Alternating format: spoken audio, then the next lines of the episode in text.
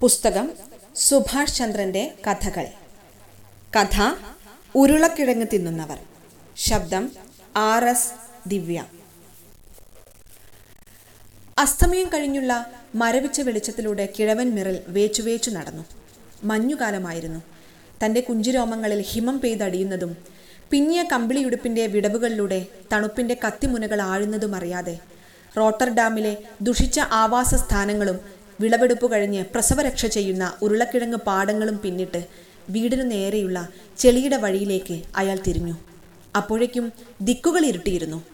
ഒരൊറ്റ ദിവസത്തെ യാത്ര കഴിഞ്ഞുള്ള മടക്കമാണെങ്കിലും ഒരു നൂറ്റാണ്ടിനപ്പുറത്തു നിന്ന് വരുന്നത് പോലെ മിറലിന് വീട് അപരിചിതമായി തോന്നി. ആ ചെറിയ വീട്ടിൽ അപ്പോൾ മാത്രം ആരോ കത്തിച്ചു വെച്ച വിളക്കിന്റെ ഒരു കിരണം ജനാലപ്പഴുതിലൂടെ കിഴവന്റെ കണ്ണിൽ വീണു.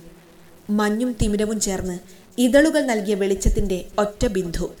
ഒരേ ഒരു വെളുത്ത പൂവച്ച ഏകാന്തമായ ശവകുടീരമാക്കി വീടിനെ മാറ്റിക്കാണിച്ചു.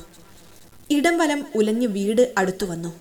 കുഴമണ്ണിൽ പൊതിഞ്ഞ് കനം വെച്ച മരച്ചെരിപ്പുകളോടെ നനച്ച ഇരുട്ടിൽ നടക്കല്ലുകൾ ബന്ധപ്പെട്ടു കയറി മിറൽ വാതിലിൽ മുട്ടി. ജൂലിയാന ആ അത് അദ്ദേഹം തന്നെയാണ്.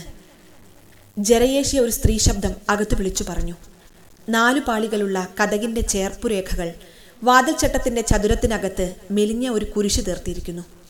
അത് പിളർന്നു നീങ്ങിയപ്പോൾ അയാളുടെ മകന്റെ ഭാര്യ ജൂലിയാനയുടെ അമിത ആകാംക്ഷ കൊണ്ട് വിളർത്ത നിഴൽമുഖം തെളിഞ്ഞു. ആ കണ്ടോ അച്ഛാ കണ്ടോ?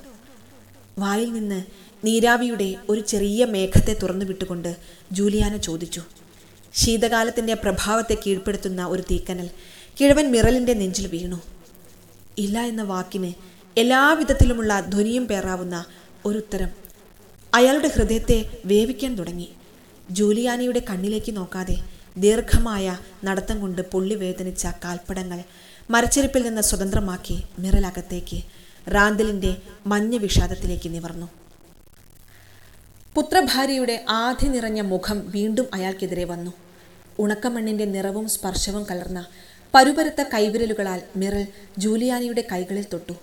ഒട്ടിവലിഞ്ഞ് പ്രാചീനകാലത്തെ ഏതോ പക്ഷിയുടേതുപോലുള്ള അയാളുടെ ശിരസ് ദൈന്യതയോടെ ഒന്നിളകുക മാത്രം ചെയ്തു. ആ മുറിയുടെ അങ്ങേ അറ്റത്ത് ആണി പറഞ്ഞു നിലംപൊത്താറായ ഒരു കൊച്ചു മേശയ്ക്ക് ചുറ്റുമായി മിറലിന്റെ മുഖത്തേക്കു തന്നെ ഉറ്റുനോക്കി മൂന്ന് പേർ കൂടി ഇരിപ്പുണ്ടായിരുന്നു ഹാങ് പട്ടണത്തിന് മൈലുകൾ അപ്പുറം കിടന്ന ഒരു കൊച്ചു ഗ്രാമത്തിൽ നിന്ന് അന്നു രാവിലെ എത്തിച്ചേർന്നതായിരുന്നു അവരിൽ രണ്ടുപേർ ജൂലിയാനയുടെ വൃദ്ധരായ മാതാപിതാക്കൾ. അവർക്കരികിൽ കട്ടിക്കമ്പിളി കൊണ്ട് അമ്മ ക്ഷമാപൂർവം ഞൊറിവെച്ചു തുന്നിയ ഉടുപ്പണിഞ്ഞ് ജൂലിയാനയുടെ മകൾ എട്ടു വയസ്സുകാരി അന്ന. തന്റെ അച്ഛന്റെ അച്ഛൻ ദേഹത്തു നിന്ന് പാൽപ്പൊടി പോലുള്ള മഞ്ഞ് വിറയ്ക്കുന്ന കൈകൾ കൊണ്ട് തൂത്തുമാറ്റുന്നതും നോക്കി കൗതുകത്തോടെ ഇരുന്നു മേശയ്ക്ക് മുകളിലായി വീടിന്റെ ചരിഞ്ഞ മേൽക്കൂരയിൽ നിന്ന് തൂക്കിയിട്ട മണ്ണെണ്ണ വിളക്കിന്റെ പ്രകാശം അവരുടെ കുഞ്ഞു ചുണ്ടുകളുടെ മേൽ മൂക്കിന്റെ കൂറുമ്പൻ നിഴൽ വീഴ്ത്തി. അന്നയുടെ മുഖത്ത് നോക്കി ജൂലിയാന അകമടങ്ങി നിന്നു. ജൂലിയാനയുടെ അച്ഛൻ വൃദ്ധനായ സാമുവൽ റാങ്തോസ് കൂറമണം കുതിർന്ന തന്റെ കുപ്പായത്തിൽ നിന്ന് മുഖമുയർത്തിയിട്ട് ഇരിപ്പിടം നീക്കി എഴുന്നേറ്റു. വില്യം മൂന്നാമൻ രാജാവിന്റെ ഛായയെ ദാരിദ്ര്യവും വാർദ്ധക്യവും ചേർന്ന് പുകച്ചു മങ്ങിച്ചതുപോലെയായിരുന്നു അയാളുടെ മുഖം.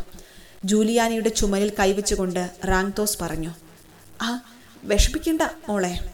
ഞങ്ങളെപ്പോലെ കണ്ണുപിടിക്കാത്ത വയസ്സന്മാർ ചിലപ്പോൾ ഒരു ദിവസം കൊണ്ട് ഖനികളിലെ കാര്യം അറിഞ്ഞു വരാൻ കഴിയില്ല. ഏതായാലും നാളെ ഞാൻ ഞാൻ അവിടം വരെ പോയി വരാം. ഖനിയിലെ അപകടം നിറഞ്ഞ പണിയേക്കാൾ ഉരുളക്കിഴങ്ങ് കൃഷി തന്നെയാണ് നല്ലതെന്ന് ഞാൻ അയാളെ പറഞ്ഞു മനസ്സിലാക്കും. ജൂലിയാന വാതിലടച്ച സാക്ഷികൾ ബന്ധിച്ചു. ഈർച്ചമില്ലുകളെ പോലെ ശബ്ദിച്ച ഇരുട്ടിലെ ചീവീടുകളുടെ സ്വരം പൊടുന്നനെ മുറിഞ്ഞു.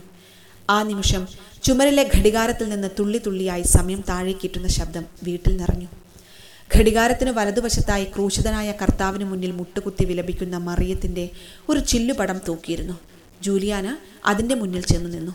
അപ്പോൾ കുരിശിൽ നിന്ന് തുള്ളി തുള്ളിയായി ചോരയിറ്റുന്ന ശബ്ദവും അവൾ കേട്ടു.